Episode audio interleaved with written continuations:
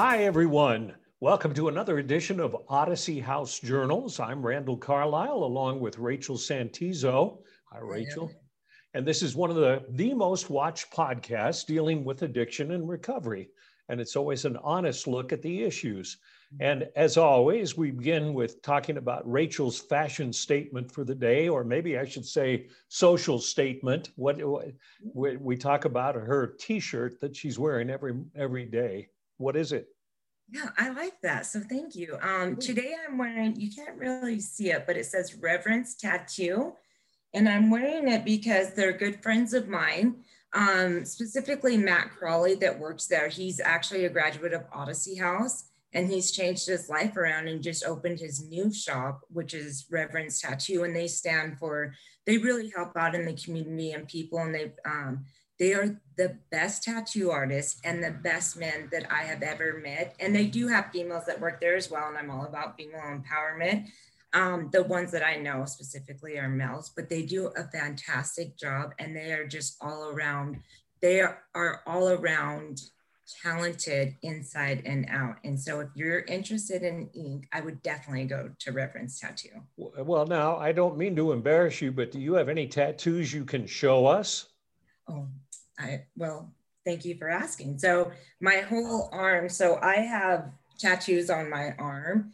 Okay. And I started getting them when I became sober and I wear it on my sleeve for a reason. And I actually so Matt Crawley has done all of this work, and I actually just got some more added.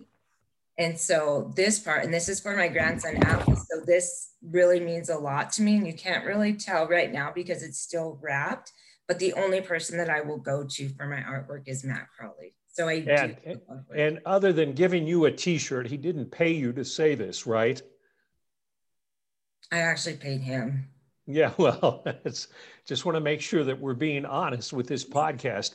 One yeah. little news note that I came across that I want to share with people, and it's not because, although we are in favor of people getting vaccinated uh, against COVID nineteen, the CDC just came out with a with a thing yesterday uh, saying that people who are uh, suffering or who are dealing with a substance use disorder uh, should really, really think about getting vaccinated because they are at a higher risk of uh, getting a severe infection if they get COVID 19 because their, their uh, immune system is already compromised because of the substance use. And the substance use may also have damaged some of your organs, which could cause more severe damage if you get COVID 19.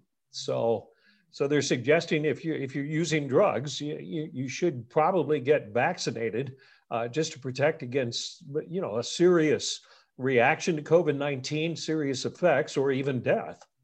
That makes sense to me. So you know, alcohol and liver, and then Hep C, HIV, or also if you're smoking meth or smoking heroin. Right. Um. So that makes sense. So go out and get your vaccination. Okay. Yes. We already have ours, right? Yes, we do. And at some time in the future, we will be able to be in a studio and actually see each other in person. And I feel like this is going to be coming sooner than later. I sure hope so. Yes. Yeah. Uh, who do we have today? You you've lined up our guest. Yeah, I'm so I'm ex- so excited. So today we have Andy Torgerson, and he I met him at Fit to Recover and every time I see this gentleman, he makes me smile. It is so important that the positivity that you surround yourself with. And I look forward because our weeks can be long and I see him on Saturday morning. And so I know when I walk into the gym that I'm just going to smile because he is just so positive and uplifting. And wow. so I'm excited for him to bring some of this flavor to the show today. So without further ado, Andy. There he is. Gosh, uh, wow! Thank you so much, Rachel. Um, Boy, with an intro like that, it's hard to live up to it, you know. Yeah, I mean, um, yeah, that certainly made me smile. Um, Look at him. but um, no, I I am so grateful um that she asked me to be on this show. So thank you so much. So, so let's uh, introduce yourself to our audience by telling us a little about your story, your background, and where where you were and where you are now. Okay. Um, yeah. So, um, yeah, once again, thank you so much for having me. Um, I guess I'll just take a quick, quick side note. Um, this is something that, you know, for a, for a while, I, you know, I kind of told my bio towards the end of my recovery centers stay, but I've been really hesitant to kind of say my own story. Um, I was especially like it in IOP because it's something I've really worked on is comparing traumas. And I always thought that maybe maybe my story couldn't really help anyone and really no one could resonate with it because I didn't think that I had the same traumas that so many maybe addicts or alcoholics had. And that's something that I've had to really learn and try and pick up on to not compare traumas and what I felt was real. And if it was traumatic to me, then it, it, it was a trauma and it was something that I felt, and it's something that I need to continue to embrace and work through.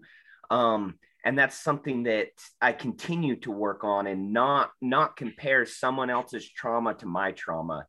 Um, so that, now a, I I really an, enjoy um, sharing my story, and I, I don't know how much it can help others. I don't know how much people can relate to it, but I know that it does help me and it helps my recovery. Sure. So, um, but yeah, so um, I'm 31. Um, I'm divorced. I have a beautiful little three year old girl. Um, I grew up in South Salt Lake, and um, I'm the youngest of three. And when I was a month old, I had open heart surgery to save my life. And so for the first two years of my life, I wasn't able to really be taken anywhere. Um, I just was at home and I was always with my parents. And that kind of um, being the baby of the family, being really sheltered when I was young, that kind of set the pace for my childhood. And I want to make it clear from the get go I'm never blaming anyone else for anything. Um, my parents are amazing. They've been amazing, but I was very, very sheltered and babied. I was very, very much um, kind of controlled on what I could do. And so, um, at a very young age, I was just scared of many, many things. I was very anxious all the time. I was scared to leave the house. I remember as early as kindergarten and first grade, I would throw up every single morning before school. I would be very anxious to be around people. Um, my mom actually kind of invented snack time at 10 a.m. at my school because um, I couldn't eat in the mornings before school because if I ate, I threw up. It just, um, everything I did, I was so anxious. And so that kind of carried with me um, for a long time. And um, throughout my younger years, I was always kind of, I felt really awkward. I never felt like I felt, um, I fit in. I always felt like I was kind of the kid in the corner, um, just, just kind of watching. And um, I was just anxious and scared and nervous all the time. Um, I'm not sure so basically I st- I got into sports and that was kind of the first thing that made me feel normal. But because it was the first thing that made me feel normal, I had to have it. Like I had to be good at sports. So that intensity and that anxiety and that nervousness, it carried over into sports. Like I throw up in garbage cans before games. And some of these habits are still things that I'm trying to work through and and build towards but um basically um because I was kind of teased and picked on a lot and kind of shy and didn't have a, a, ton of friends other than the ones I kind of played sports with. I considered myself doing good habits at the time when I was young. I considered myself kind of working hard in sports or working hard towards school, but I was always doing it with kind of hate in my heart. I was always doing it like grit in my teeth, like, oh, I'll prove you wrong. Oh, I'll prove you wrong. And just um, just envious of others and feeling like a victim myself. So even though I thought I was like doing all these positive things and working hard, I was doing it with like such bad intentions that I was still feeling so lonely and it wasn't making me feel satis- satisfied and it wasn't really giving me um, um, self-esteem when my baseball career ended. Now and i apologize i'm not completely sure how quick you want me to go through things. You're doing fantastic. Okay yeah. thank you. And i think the interesting part is generally when we start off it's like the control is like negative right? Or it came from this like deep dark space and your control actually came from good intentions and like a healthy space. And so you're doing amazing andy but, I appreciate that, Rach. Thank you. And, and you know, the other observation, Andy, that I, I, am making so far is that almost every single you you you were talking about whether your situation is different than other people's.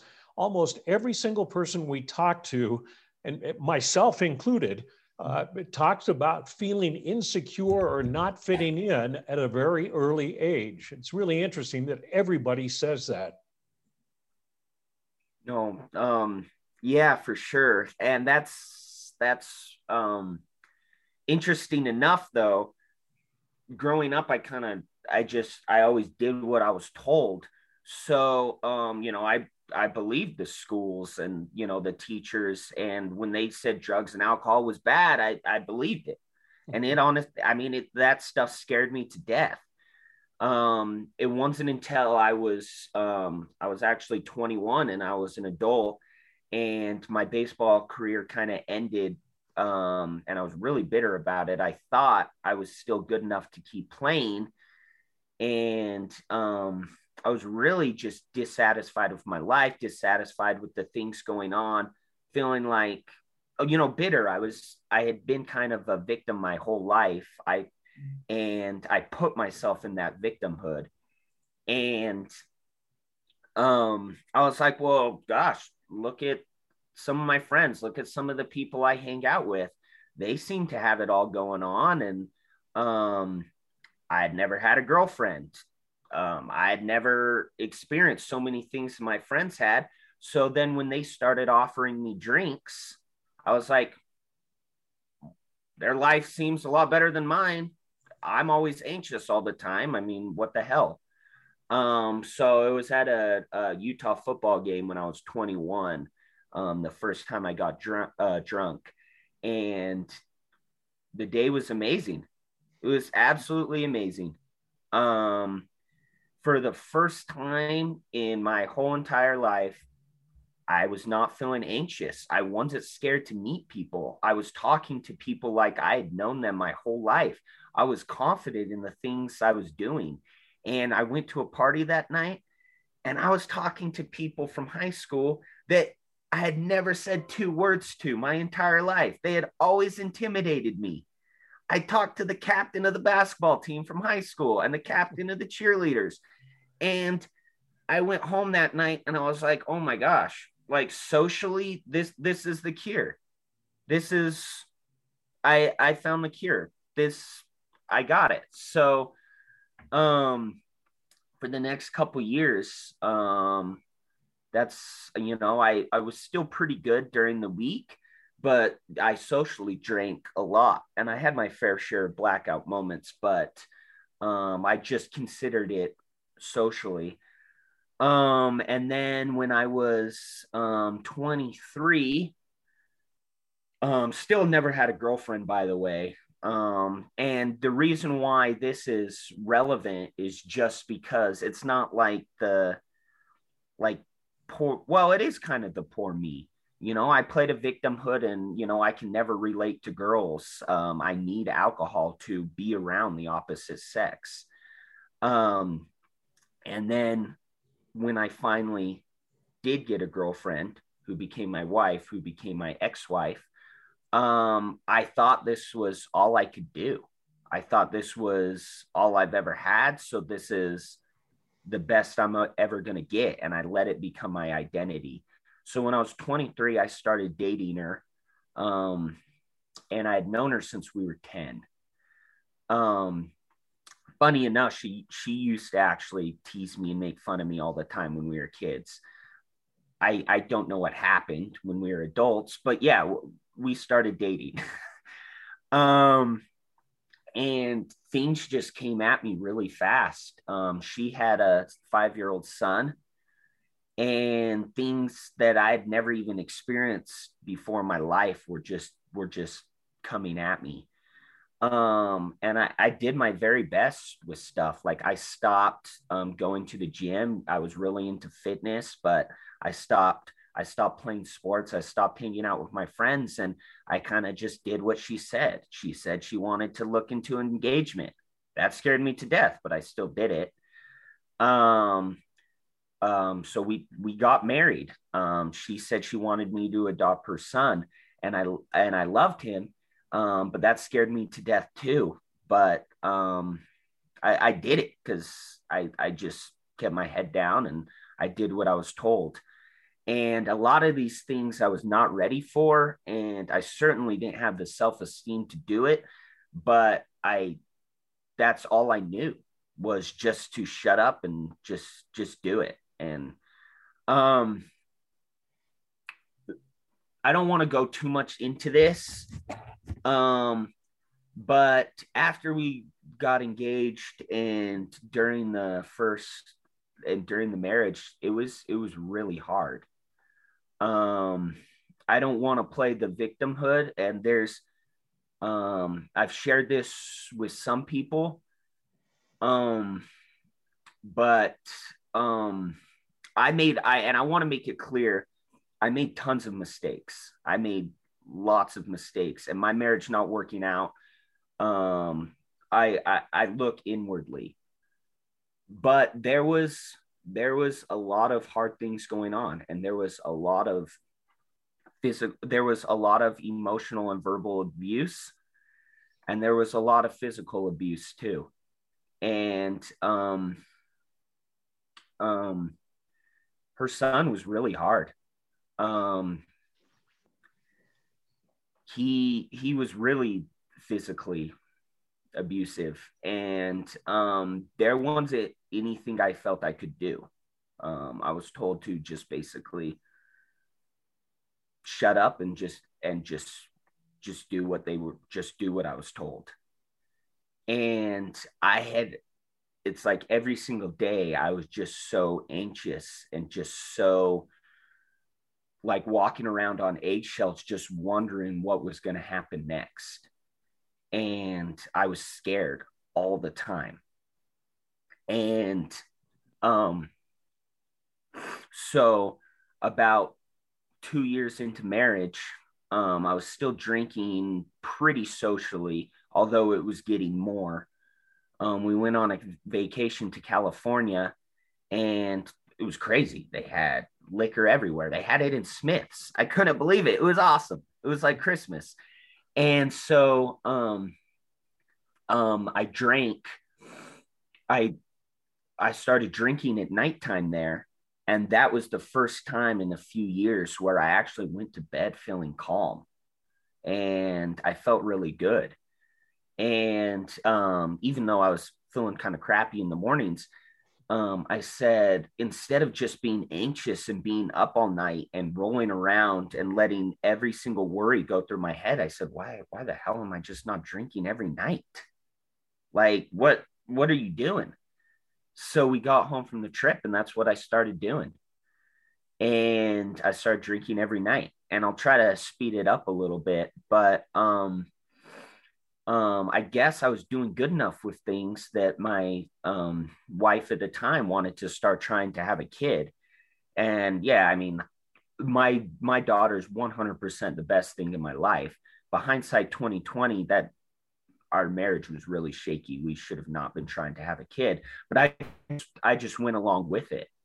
And um, so she did get pregnant, but I was drinking heavily, and it was it wasn't i mean i probably told the doctor like when i went to my doctor visit he's like well how often and i was like oh i don't know maybe like one to seven times a week no it was seven times a week it was it was every single night and so um, six weeks before she was due um, my ex kicked me out of the house. And now this was probably like the third time she kicked me out of the house during our marriage, but this time she was due in six weeks.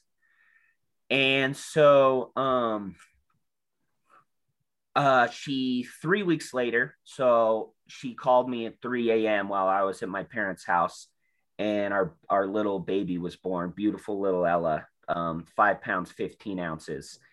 And um, for many years i'd just been walking around like a zombie just just lack of purpose lack of direction just i i didn't even really know like i was just going through the emotions i didn't even really know why i was still living and but that that did give me more purpose and so she my ex let me back in the house but um i slept in the other room in a sleeping bag because um, she didn't let me back in the bed. And so, um, and I tried not to go into many details, but this was very common occurrences of our marriage. Um, so I wasn't, I was actually just happy that I could be back in the house and be with my little girl. Um, because of just this newfound purpose, um, I ended up just white knuckling and not drinking for nine and a half months just strictly because of her. Um, and then um, as soon as my ex said, Hey, I, I, think you're good to go, I stopped that day on the way home and um, went to the liquor store. And so the next couple years of marriage, um, I was drinking heavily again. Um, she said she was done. I wasn't going to fight it. I'm trying to kind of speed it up now. Yeah, we've got about eight. We've got about eight minutes left, and I want to hear when you decided to get sober for the for, for good, and and how things went. So so go ahead. Oh shoot, I, I spent way too much time on that. I'm so sorry. No, that's all right. I wanted to spend more time. So basically, for the two years after divorce, it was it it got worse and worse. Like I was drinking during the day, all day, every day. Um, and then you know people talk about kind of their ground zeros um for me you know and everyone's is a little bit different um my ground zero was just i mean complete lack of hope um i had i don't know how long i mean maybe physically i would have still gone for a while but emotionally my soul i was done so um june 30th um, 2020, I went into uni, the detox center. Um, and um, maybe you stayed in the same room I did up there. Oh, it's very possible. um, the Mine was right across hours, from the main desk. what? Mine was right across from the main desk. So, um, that was not mine. the first 48 hours were pretty miserable. And I even convinced myself that oh this this has been so miserable that this will just this will be a strong enough impression in my mind that I don't want to ever drink again. But it was probably on the third day um, when um, I was talking with one of the counselors and doctors. And um, this is, um, I grew up LDS. I didn't say this. I, I grew up LDS, but this put like uh, this was one of the first maybe spiritual experiences I've ever had where a higher power really enlightened me. Um, he was telling me and that he um he goes, you know, every for so long everyone has been like, "Oh, if you keep drinking, you're going to lose this, or you're going to lose this." He put it in the perspective of man, if you stop drinking and you get rid of all these things that are just holding you back, imagine what you can be. And him flipping the switch like that, that was the spark in my mind that a term that I had heard growing up that I loved was being the greatest version of yourself. And that that was a spark in my mind where I was like, oh yeah, I, I had no idea what the greatest version of myself was, but I sure as hell wanted to find out. And that's and that's what I'm striving for every day today is I, I don't know what it is, but I'm going to try to do what I can to find out. So it didn't happen instantly, but I, you know, I started going to the groups at the detox center. So then when I was transferred over to Brighton Recovery Center up in Ogden, I wanted to get everything I could out of it. Having that motivation and that fire and to feel that felt so good. It was something that I had never had that I had had since I was kid, but I was experiencing it in a different way. Because the motivation back then was to, you know, with envy and and to prove people wrong. Now it was just full of what's what's my potential and to do this out of just love and the greatest version of myself. And that motivation and that fire it felt so good that i wanted to feel it as much as possible. So i was every group i was striving to feel that. I was striving to learn from everyone. We watched one video in brighton and it was it was about a guy who became an olympian but when he was saying when he was in the recovery center it started there and his dailies he did it like he was an olympian. He brushed his teeth like he was an olympian. He read he meditated like he was an olympian. And that i took that to heart because i said everything i can do i can do with this passion and purpose and i thought and so when i was reading one of the quotes i read and I, I still struggle with this but it was how you do something is how you do everything and I took that to heart too. And so many of these, like I talked to Randall actually about this pretty recently. So so much of these quotes and these movies that had been dormant in my mind were now lighting a spark in my mind and they were lighting a fire in my mind. And I wanted to use them. I wanted to embrace them. And it didn't matter if other people thought this stuff was cheesy or didn't like it. I used to worry about that all the time. Like, oh, I don't want to act like I like that stuff because I'll get teased. It doesn't matter anymore because they let us know that my recovery is number one and me staying sober is number one. And if me doing this is going to help that, then that's awesome. I don't, you, I mean, find it, find whatever it is, but so I started doing these things that I enjoyed that when I was a kid. I started reading self-help books again. I was told when I was an adult how stupid those were. It doesn't matter because this stuff helps me. And this stuff helps me stay sober. So reading Man's Search for Meaning by Viktor Frankl while I was in Brighton's Recovery Center, that was huge because he says, you know, man meaning you can find meaning in everything you do. And if you're he was bound to be in the holocaust. Basically it's it's a man a jewish man who is who is in the holocaust and still found meaning in that. Um andy where did that we have a few minutes left where did that spark in that fire where are you today because of that what?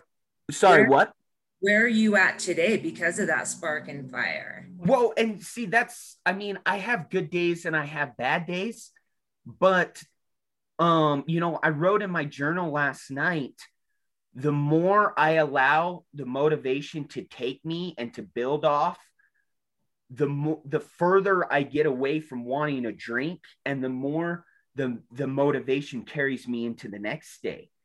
And so what I require today, what I require tomorrow might be completely different than what I require today.